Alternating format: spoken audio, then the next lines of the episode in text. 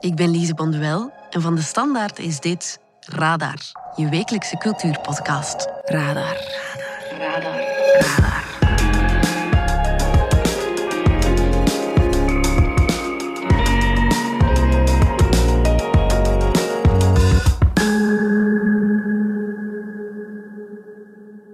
De witte cisgender man ligt onder vuur. En net nu brengt het Fotomuseum in Antwerpen een tentoonstelling over mannelijkheid. Want wat is dat, mannelijkheid? We vroegen het op straat in Brussel aan passanten. Uh, wat is mannelijkheid voor mij? Ik weet het niet eigenlijk. Mannelijkheid. Moeilijke vraag, Jezus. Ik ben man. En uh, wat is dat? ik denk zo macho direct. Als ik gewoon zou spreken en zou zeggen Jesus, zo mannelijk of zo. Dan zou het zijn om een soort machisme aan te duiden of zo. Dat hard is, dat niet in touch is met emoties. Denk direct aan spieren, aan luid, aan willen opvallen, aan veel ruimte innemen. En als vrouw had ik het dan zo volgens de clichés zorgend en eh, emotioneel en uh, warm is of zo. Dan is al, mannelijkheid al het omgekeerde. Ik denk ook zo aan ik, ik, ik en de rest kan stikken, maar... Maar het is zeker niet allemaal negatief. Maar mannelijkheid is voor mij ook wel vriendschap, broederschap. Zo het gevoel van voor elkaar door het vuur te gaan. Zo, ja, dat soort zaken. Ja, ik vind het echt nog moeilijk.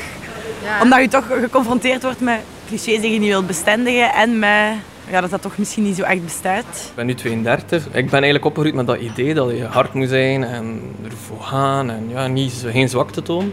Maar ik merk nu wel dat dat toch wel een tafvlak is. Dat moeten zo, van de maatschappij. Dat dat zo wordt opgelegd of opgedrongen. Alleen nu willen we eigenlijk dat de mannen hun vrouwelijkheid ook ontdekken, denk ik. Dus mannelijkheid is nu zo van, hmm, moet minder in de kijker staan.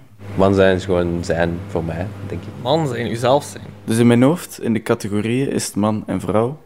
Maar in de realiteit is het eerder een beetje een mix. Jan de Slover, onze chef beeld bij de Standaard, ging kijken of hij zich in de foto's en video's als man kon herkennen. En dan iets wat sommigen misschien wel als een orgelpunt van toxische mannelijkheid zouden bestempelen. Likewise, baby. Likewise. Het computerspel Grand Theft Auto of GTA berucht omdat het extreem geweld en misdaad zou verheerlijken. Oh, I can do that. Doel van het spel is iedereen die je tegenkomt overhoop schieten. Je opwerken tot een beroepscrimineel. Mensen omverrijden. En nu, twintig jaar later, is er een heruitgave van dit controversiële spel. En dan kan je je afvragen, hoe komt het dat GTA is kunnen uitgroeien tot een cultureel icoon en tot een van de populairste games aller tijden? En wat moeten we denken van zo'n heruitgave 20 jaar later? Met de male gaze in het achterhoofd. Gamespecialist Christophe de Bond vertelt het je allemaal straks. Niet betrapt. Welkom bij Radar. Radar. Radar.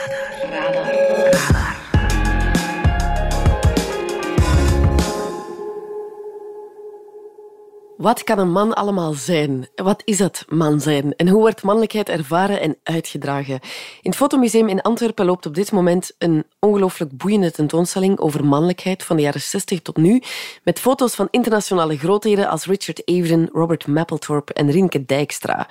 Jan de Slover, chef beeld bij de Standaard, ging kijken. Jan, heb jij je als man herkend in deze tentoonstelling? Uh, laat ik het zo zeggen, ik heb me op verschillende momenten heb ik een deeltje van mezelf herkend. Want het is zo, die expo komt op een moment dat mannelijkheid vooral wordt geassocieerd met eh, toxiciteit vanwege een aantal hele bekende dossiers. Mhm. Of intussen van de weeromstuit met het andere uiterste kwetsbaarheid.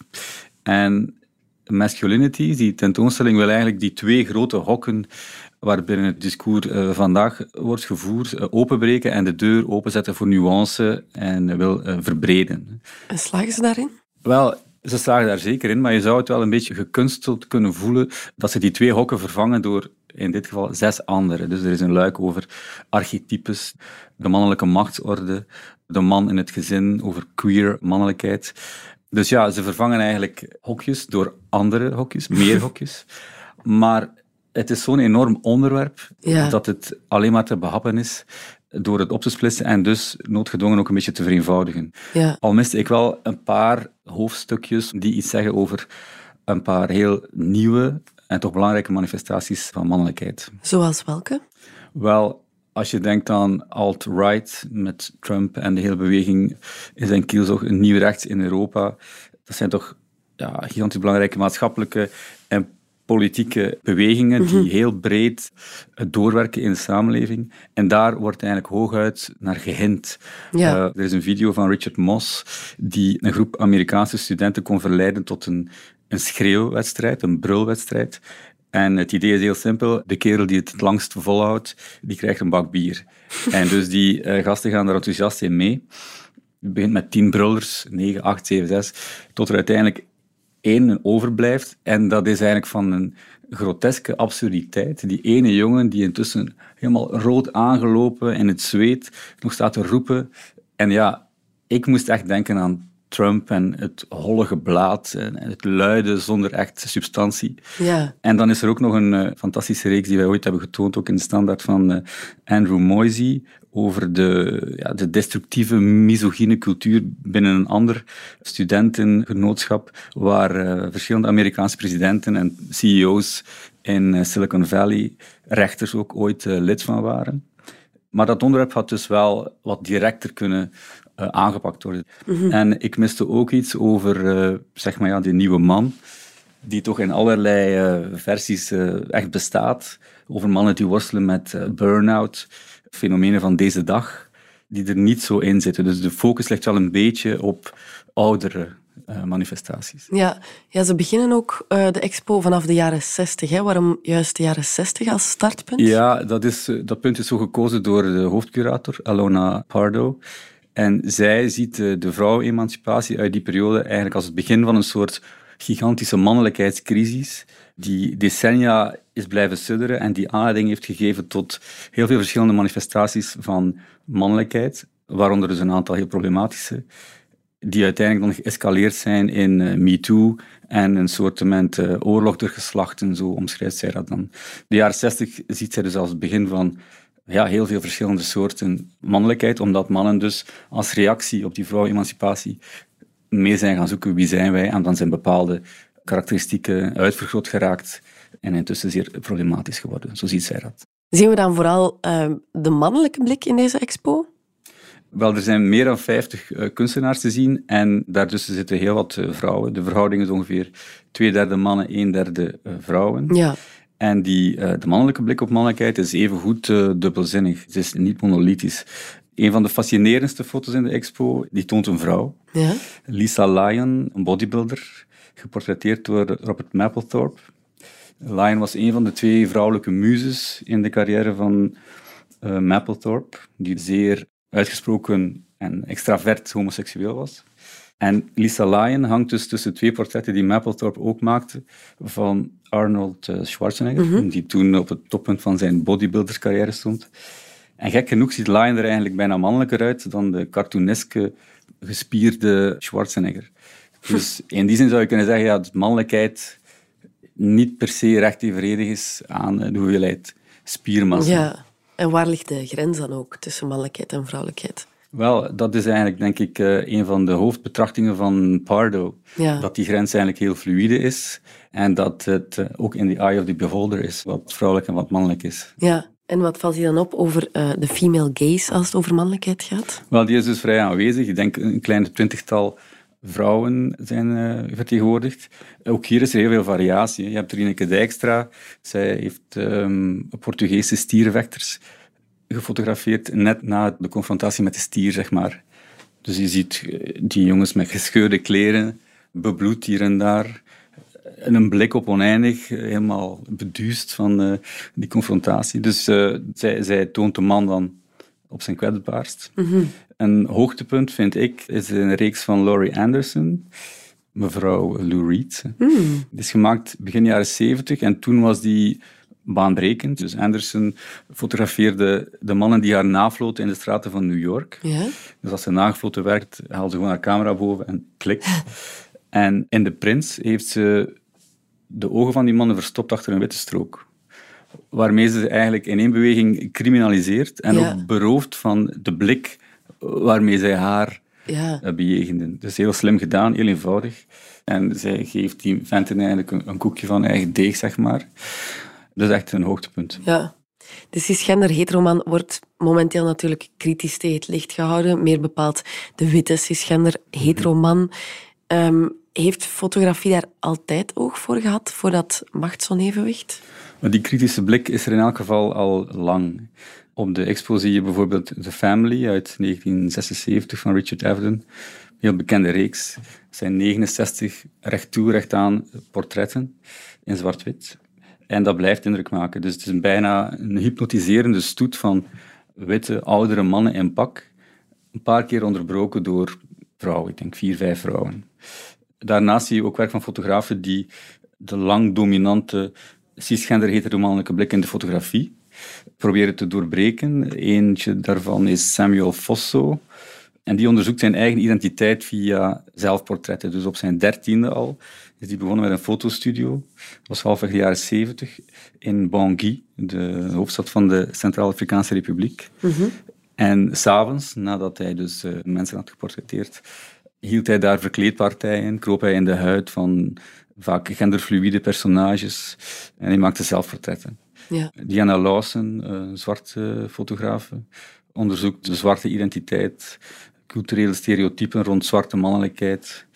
Dus er is wel aandacht voor de dominante mannelijke blik uh, in de fotografie. Mm -hmm. Maar dus er worden ook echt wel uitstappen gemaakt naar uh, trends die nu meer tractie krijgen, zeg maar. Ja, nu, je gaf in een stuk in Weekblad over deze expo aan dat je zelf voorstelt om als witte man gelaagde beelden van zwarte fotografen als Lawson over zwarte cultuur te decoderen. Want hoe zouden wij de zwarte ervaring, voor zover die monolithisch is, dan kunnen vatten, schreef je. Kan ik als vrouw dan wel de mannelijke ervaring helemaal vatten? Het, lijkt me van niet. Uh, zoiets vatten lijkt me heel moeilijk, niet alleen voor vrouwen. Hè. Ik heb op deze expo manifestaties van mannelijkheid gezien waar ik zelf weinig of geen affiniteit mee heb. Bepaalde queer uh, fotografie, ja. maar ook andere reeksen. En sommige vrouwen hebben daar dan misschien wel een uh, rapport mee. Ik denk dat zowel vrouwelijkheid als mannelijkheid in 50 tinten grijs komen, om het zo te zeggen.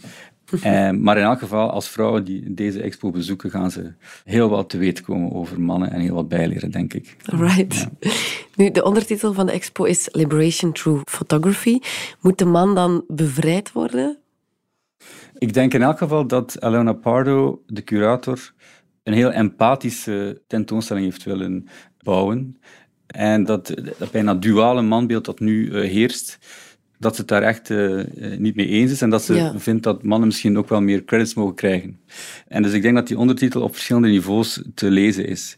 Als een, eh, als een poging om het nu heersende dualistische manbeeld, dus toxisch of kwetsbaar, en een beeld dat, ja, zo lijken de curatoren toch te vinden, ook weegt op de man, Ja. om dat te doorbreken en, eh, en te verruimen. En ik denk wel dat ze daar eh, hoe dan ook eh, in slagen. Ja. Ja, ik kom er vooral eh, zelf achter. Masculinity's Liberation Through Photography loopt nog tot en met 13 maart in het Fotomuseum in Antwerpen. Jan de Slover, dankjewel. Graag gedaan. Radar. 7 uur opstaan, 7 uur 30 half uur joggen, 8 uur call met mijn ex, hm. 9 uur eerste meeting op het werk, 10 uur presentatie voorbereiden, 10 uur 30 presenteren, 12 uur de zoveelste meeting, 14 uur 221 mails beantwoorden, 18 uur de kinderen helpen met hun huiswerk wiskunde en om 20 uur 30 eindelijk verder bouwen met Lego. Even tijd voor jezelf nodig? Vind je flow met Lego en geniet van een ontspannende uitdaging. Zoek op Lego Sets voor volwassenen. Radar. Radar. Radar. Vorige week verscheen Grand Theft Auto of simpelweg GTA The Trilogy. Een heruitgave voor moderne consoles en voor PC van drie Grand Theft Auto klassiekers uit de jaren 2000.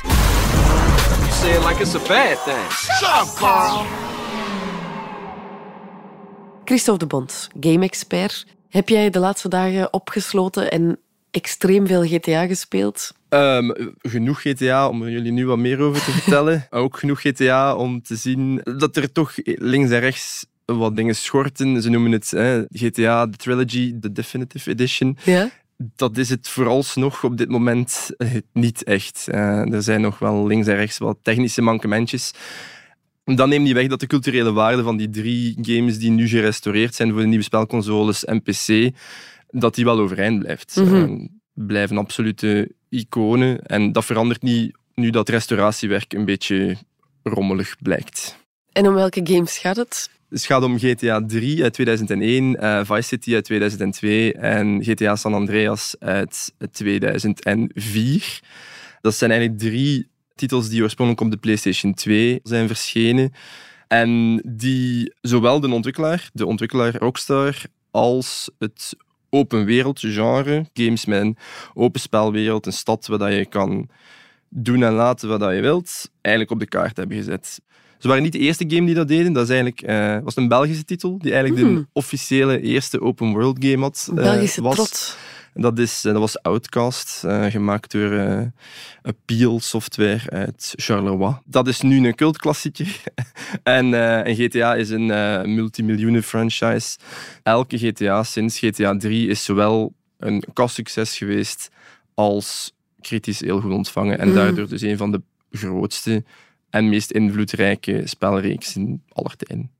Dus zonder GTA zou een heleboel andere titels, zoals Assassin's Creed of zo, niet bestaan hebben of er op mm. zijn minst toch wel anders uitgezien hebben. Ja.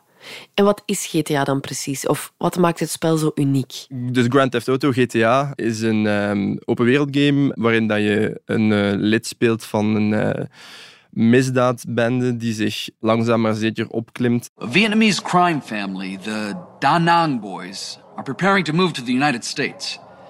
This may explain the cowardly attack on the Bloodfeather Triad. En er zijn eigenlijk twee manieren om dat spel te spelen. Je kan enerzijds allerlei missies aanvaarden van mensen uit de misdaadwereld en op die manier opklimmen in een uh, misdaadsyndicaat. The Shifu would like a package retrieved. A courier has left it in a drop at the airport. Oh, I can do that. Gracias, amigo. Hasta luego. Adios, amigo en deelnemen aan bendeoorlogen en zo. En er is een manier om te spelen in de open wereld, een soort van open speeltuin, en te doen wat je wilt. In je auto te stappen, een rondje door de stad te rijden, mensen omverrijden, iedereen die je tegenkomt overhoop schieten. Maar als je mensen begint overhoop te schieten, dan komt de politie achter je aan. En zo kan het op het einde zelfs uh, dat leger achter je aan zit, dat er helikopters komen.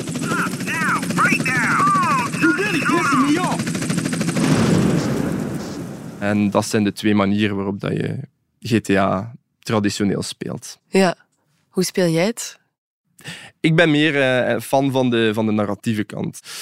Die acteerprestaties en die dialogen zijn wel goed geschreven. Dus dat is altijd wel uh, plezierig om te doen. Mm en uh, waarom nu deze heruitgave? Ja, ten eerste, eh, waarom nu? GTA 3 wordt binnenkort 20 jaar, dus het is tijd om die zaken nog een keer uh, onder de aandacht te brengen. Het element nostalgie zit er altijd in. Ja. En de ontwikkelaars zelf halen aan, technologie evolueert en niet alles blijft compatibel met elkaar.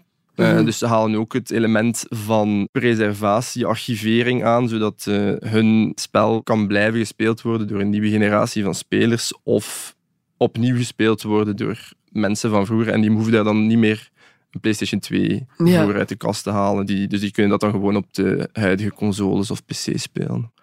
Maar het is natuurlijk ook een heel commercieel gegeven. Hè. GTA als, als franchise heeft 235 miljoen verkochte exemplaren. Dan weet je dat er een, een, een publiek voor is dat waarschijnlijk opnieuw gaat kopen. Hoe verklaar je eigenlijk dat die reeks zo populair is kunnen worden? dat open wereld gegeven waar we het over spraken, dat bestond niet. Dus enkel ja, Outcast, wat heel veel mensen niet kenden, dat was echt de enige game waarin dat je die combinatie had van verhaallijnen en die open wereld. Dus dat was heel baanbrekend. Mhm. En dan uiteraard, in begin jaren 2000 was er geen enkele manier om aan GTA te ontsnappen omwille van de controverse. Ja. Dus die controverse heeft zeker geholpen om de populariteit aan te wakkeren. Want als je mensen vertelt dat ze iets niet mogen spelen of van pas op, dat is iets gevaarlijk, dan wordt het voor sommige mensen net heel interessant. En als het dan ook nog een goed product blijkt, wat dat ook zo was, dan, dan wordt dat uh, opeens heel groot. Ja, en daarnaast is GTA ook bekend voor zijn iconische soundtrack, hè? GTA 3 had nog niet zo'n heel bekende soundtrack, maar vanaf Vice City is de game inderdaad echt bekend geworden omwille van zijn muziek.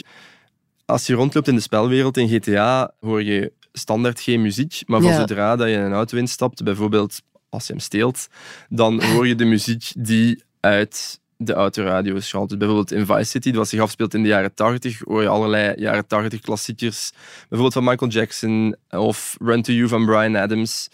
En die radiostations die droegen heel hard bij tot het gevoel dat je in een levende spelwereld Ja. zit. Die werden aan elkaar gepraat door DJ's. En met San Andreas net hetzelfde zijn er eigenlijk. eh, dat speelde zich dan af in het Los Angeles van de jaren 90 hebben ze ook heel hard hun best gedaan om muziekstijlen te vinden die bij het Californië van de jaren 90 pasten. Ja.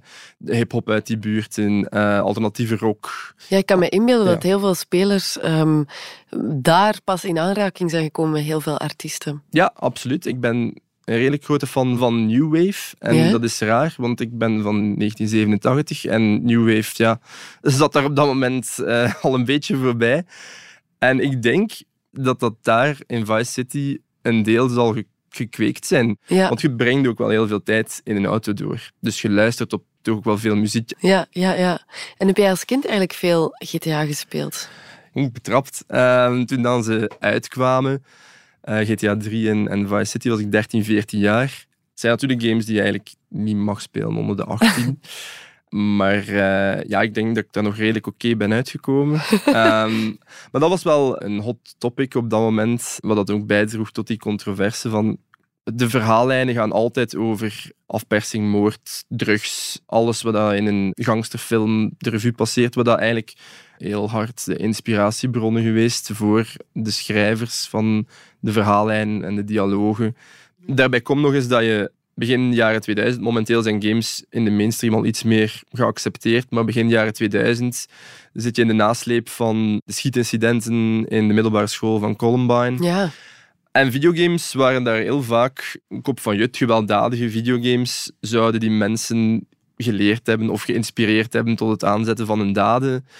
Dus een reeks als GTA lag heel snel onder het vergrootglas. Maar Ja. de hysterie die er toen was, was overdreven. Ja, maar uiteindelijk in GTA 3 kon je dan wel prostituees aftuigen om je geld terug te krijgen. Dat was het een van de type voorbeelden die toen altijd eh, aangehaald werd, inderdaad. Maar het is inderdaad mogelijk ehm, om dat te doen. Dat werd heel vaak verkeerd voorgesteld. Er werd vaak voorgesteld dat dat een missieobjectief was. En dat is nooit het geval geweest. Dus er wordt een simulatie voorgesteld met levende mensen en met een speler in het middelpunt daarvan. Dus op dat moment, de keuze om dat te doen, is aan de speler. GTA ze zoeken die controverse inderdaad een beetje op, maar het zijn, ze verstoppen zich al een beetje achter de parodie. Dat was altijd de bedoeling van de reeks. Ze houden de Amerikaanse consumptiemaatschappij, die in veel gevallen veel verantwoordelijker waren voor zaken die gebeurden of ongecontroleerde wapenwetten, hielden ze een spiegel voor. En dat er dan bepaalde zaken in mogelijk waren die over de schreef gingen. Ook al werden ze niet aangemoedigd door de ontwikkelaars aan zich.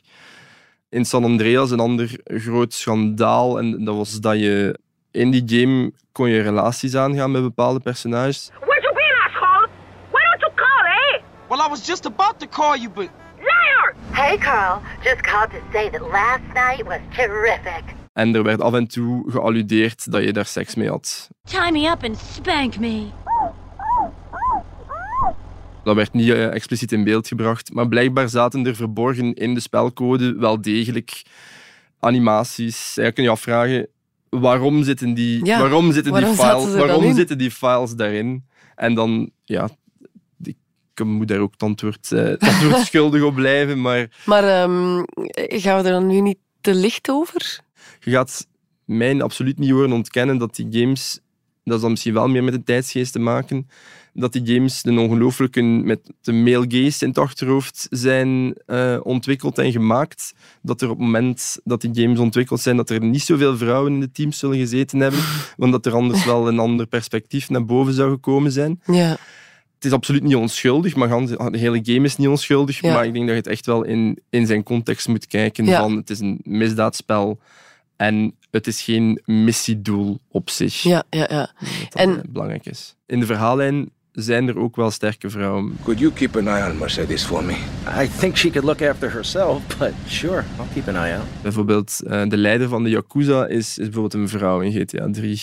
Maar laat ons zeggen dat de vrouwelijke karaktermodellen absoluut exponentieel minder kleren aan hebben dan, degene, dan de mannelijke. Dat eh, valt niet te ontkennen. Ja. En dat is ook zo gebleven Ja, ja, ja. in de remasters. En was de reeks eh, ja, ook niet racistisch? in uw missie om de baas te worden van elk misdaadsyndicaat krijg je het eh, aan de stok met elke etniciteit. Cubanen, mensen uit Haiti, eh, met de Yakuza, met Afro-Amerikaanse bendes. Dus nee, daar vind ik niet dat daar een onderscheid in gemaakt is. Worden er bepaalde clichébeelden gebruikt? Ja, dat zeker. Maar ik denk Mhm. dat je dan ook weer kan bekijken in de context van we zijn een satire en we vergroten net die typische kenmerken uit. Ja. Absoluut. Maar echt racistisch zou ik het niet noemen. Nu, de gevoeligheid voor geweld en stereotypering is alleen maar toegenomen. Hè. Ehm, heeft Rockstar de meest controversiële dingen uit de heruitgave gehaald? Nee, absoluut niet. De games inhoudelijk zijn eigenlijk vrij onaangetast. Er zijn enkele zaken uit verdwenen. Een confederatievlag op iemand zijn t-shirt is eruit gehaald. En enkele dialogen die een volledige bevolkingsgroep discrimineerden, zijn aangepast. Maar het, het, het karakter van de games van 20 jaar geleden is, is absoluut behouden. Rockstar heeft zich in der tijd ook nooit veel van die controverse aangetrokken. Inderdaad, ze hebben die volop omarmd, omdat ze ook wisten dat dat commercieel geen windeieren zou opleggen. Dus Mhm. het zou raar zijn mochten ze dat nu op dit moment wel beginnen doen. Ja. Dus je kunt nog altijd prostituees aftuigen. Als dat eh, iets is waar dat je op een vreemde manier op kikt, is dat nog altijd mogelijk, ja. Ja, ja, ja. Ja. En hoe was het voor jou om het spel vandaag opnieuw te spelen? Dus ik heb ehm, de game 20 jaar niet gespeeld. En dan eh je, je snapt onmiddellijk wel waarom dat die games toen populair waren. Dat gezegd zijnde, je ziet ook wel dat die games 20 jaar oud zijn. Mhm. Die hebben een leeftijd inhoudelijk met de thema's omgaan. Enerzijds technisch, anderzijds. Het is heel willekeurig. Sommige dingen zien er heel goed uit, andere dingen zien er helemaal niet goed uit. Bij momenten voelt het wat goedkoop aan en een beetje jammer voor een reeks die zo'n grote geschiedenis heeft. Eh, Ja. Los daarvan zijn de technische problemen op dit moment zo pertinent aanwezig dat er nog niet echt veel inhoudelijke feedback op gekomen is, omdat ook heel veel mensen het nog niet kunnen spelen hebben. De PC-versie bijvoorbeeld is drie dagen offline geweest, omdat er bepaalde zaken moesten aangepast worden. En hoe verloopt de verkoop? Weet je daar iets over? Heel veel mensen pre-orderen in eh, hun game. Dus dat wil zeggen dat ze het spel op voorhand al kopen, los van, eh, zodat ze het day one hebben. Dus heel veel mensen hadden wel degelijk gepreorderd, want het enthousiasme daarvoor was er wel. Maar er zijn natuurlijk heel veel mensen, omwille van die technische fouten, die ehm, hun geld terugvragen op dit Ja. moment aan Rockstar. Die zeggen van, ja, oké, dit is niet eh, waarvoor dat we betaald hebben. Is het een kastsucces? Het zal afwachten zijn hoeveel mensen daarvan hun geld terugvragen en krijgen, uiteraard. Mhm. En werkt Rockstar dan eh, ook aan een compleet nieuwe versie van GTA? Eh, als je ziet hoeveel geld dat die reeks oplevert, dan is het enkel maar een kwestie van tijd voordat er een nieuwe episode in de reeks wordt aangekondigd. Mhm. GTA 5 dateert ondertussen van 2013. Is origineel uitgekomen op PlayStation 3 en is dan ook naar PlayStation 4 geport. En verschijnt zelfs volgend jaar nog eens op de PlayStation 5. En het frappante daaraan is dat in bijna 10 jaar dus, is dat spel nauwelijks een week uit de top 10 van best verkochte titels geweest. Dus elk nieuw spel gaat dan wel, wordt dan een week of twee het best verkopende. Maar GTA 5 blijft altijd zo op plaats 5, 6, 10 jaar aan een stuk. Dus als je dat weet, ja, dan kan het bijna niet anders. Of er wordt aan een, een nieuw gewerkt. Oké, Christophe, ga je, de ga je de komende dagen nog eh, GTA spelen? Ik ga zeker Vice City. Ik ga toch wel nog even terug naar, eh, naar mijn naar 20 jaar kindertijd in, eh, in Miami. Ja, Bedankt voor het gesprek. graag gedaan. De suggestie van de chef. Zoals elke week sluiten we af met een suggestie van de chef cultuur van de standaard. Deze keer krijg je een tip van Filip van Ongevallen. Ik herinner mij van de lagere school heel weinig, maar Iets dat ik mij wel herinner is dat een geschiedenisles waar we iets leerden over de eerste trein die reed in België en ook op het Europese vasteland. Die ging van Brussel naar Mechelen en die heette de Olifant. Het feit dat ik me dat nog herinner, uh, wil wel iets zeggen over mijn fascinatie voor treinen. Ik was dan ook heel blij dat Europalia dit jaar is afgestapt van zijn formule om een land centraal te stellen. Want dat was eigenlijk toch al een beetje afgezaagd geworden. Dus nu gaat het over treinen dit jaar. En in het Museum voor Schone Kunsten in Brussel loopt de expo Sporen van Moderniteit. En daar neemt de trein je mee op een trip door de kunstgeschiedenis vanaf pakweg 1820 echt een heel mooie tentoonstelling waar ik echt heel veel mensen naartoe zou willen sturen. Want die expo loopt nog tot 13 februari in het Museum voor Schone Kunsten in Brussel. Het is lang geleden dat ik nog zoveel rook heb gezien. Moet ergens van op een dansvloer geleden zijn, denk ik, waar een rookmachine stond te blazen. Maar hier kwam het dus uit de, uit de stoomtreinen. Het was allemaal stoom. En je ziet die op heel veel schilderijen terugkomen. Voor de impressionisten was dat natuurlijk gevonden vreten, dat ze die impressie van het vluchtige van rook konden weergeven. Ook eh, de futuristen die de snelheid wilden vatten van die treinen. Of de surrealisten. Eh, bij de Chirico bijvoorbeeld eh, krijgt er ook iets van artichokken. Het meest fascinerende vond ik misschien nog een schilderij van Marianne Stokes. Dat was een Oostenrijkse die in, in Engeland is gaan wonen en dan ook de naam van haar man heeft aangenomen. En je ziet daarop een vrouw die kijkt naar een trein die voorbij rijdt in de verte. Zij werkt op het veld, maar ze draagt een rode cape en eigenlijk zou je ze even goed op de Louiselaan zien flaneren dan op dat veld waar ze naar die trein staat te kijken. En ze heeft ook zoiets onbestemds in haar blik. Ze ziet die trein, en eigenlijk dus gewoon een rookwolk. En je zou kunnen zeggen, even goed kijkt ze niet naar de trein, maar denkt ze aan een geliefde die er is. Of misschien niet is, die even vluchtig is als de rook die ze op het schilderij ziet verdwijnen. Radar.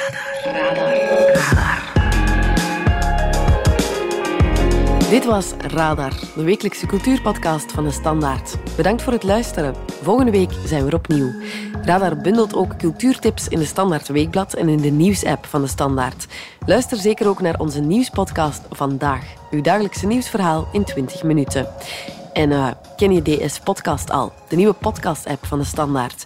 Daar luister je niet alleen naar onze journalistieke reeksen, je krijgt ook elke week een eigenhandige selectie van onze redacteurs en je vindt er ook al je persoonlijke favorieten. Download de app nu gratis.